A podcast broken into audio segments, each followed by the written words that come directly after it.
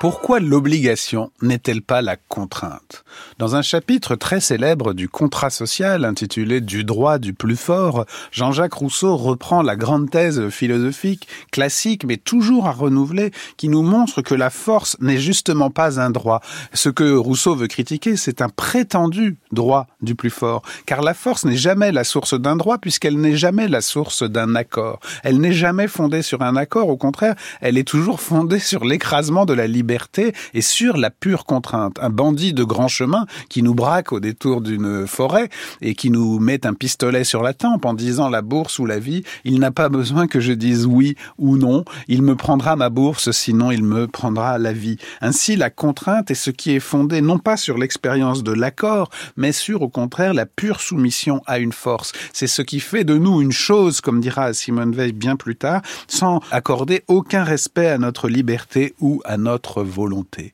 Au contraire, selon Jean-Jacques Rousseau, qui va défendre cette thèse radicalement dans le contrat social, l'obligation L'obligation résulte d'un consentement fondamental, d'un consentement même à subir ensuite les conséquences de cet accord initial. Et par exemple, dans le contrat social, nous nous accordons librement sur des lois et nous nous obligeons ensuite à les respecter, comme Montesquieu disait que l'obéissance à la loi qu'on sait prescrite est une liberté. Ce n'est pas la soumission à une force qui nous est imposée, mais l'obéissance à une loi qu'on a acceptée. Ainsi, c'est le consentement initial qui définit l'obligation qu'ensuite je devrais respecter, même si mon désaccord ou même si un effet négatif devait s'en suivre, même si mon désaccord partiel pouvait m'amener à contester l'application de la loi. Et d'ailleurs, dans une loi juste, il y aura des espaces pour la contestation de la décision de justice. Ainsi, dans la théorie euh, philosophique et politique du contrat social en particulier,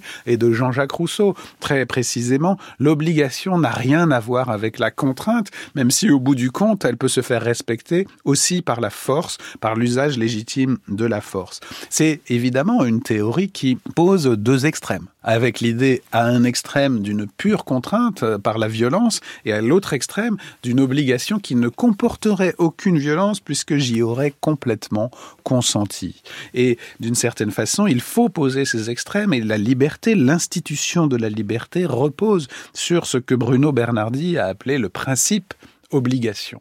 Et dans les faits, pourtant, l'obligation a toujours quelque chose de ce que Bergson, dans les deux sources de la morale et de la religion, appelait une pression.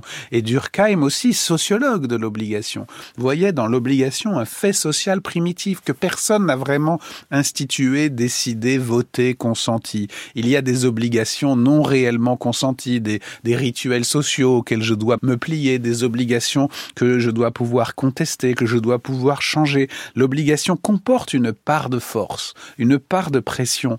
La seule véritable incitation à la liberté, ce serait un consentement enthousiaste, une vraie adhésion à un principe et jamais le fait de le ressentir négativement comme une contrainte. Il peut donc y avoir malgré tout un reste de contrainte dans l'obligation, mais il faut poser le principe de l'obligation libre et l'adhésion à la liberté comme principe qui nous permet de consentir à l'obligation en général, sinon on retombe dans le règne non seulement de la contrainte, mais de la force en général, du conflit purement violent, de la guerre et de la haine, et donc l'adhésion au principe d'obligation par amour de la liberté est ce qui peut nous permettre de vivre dans la justice.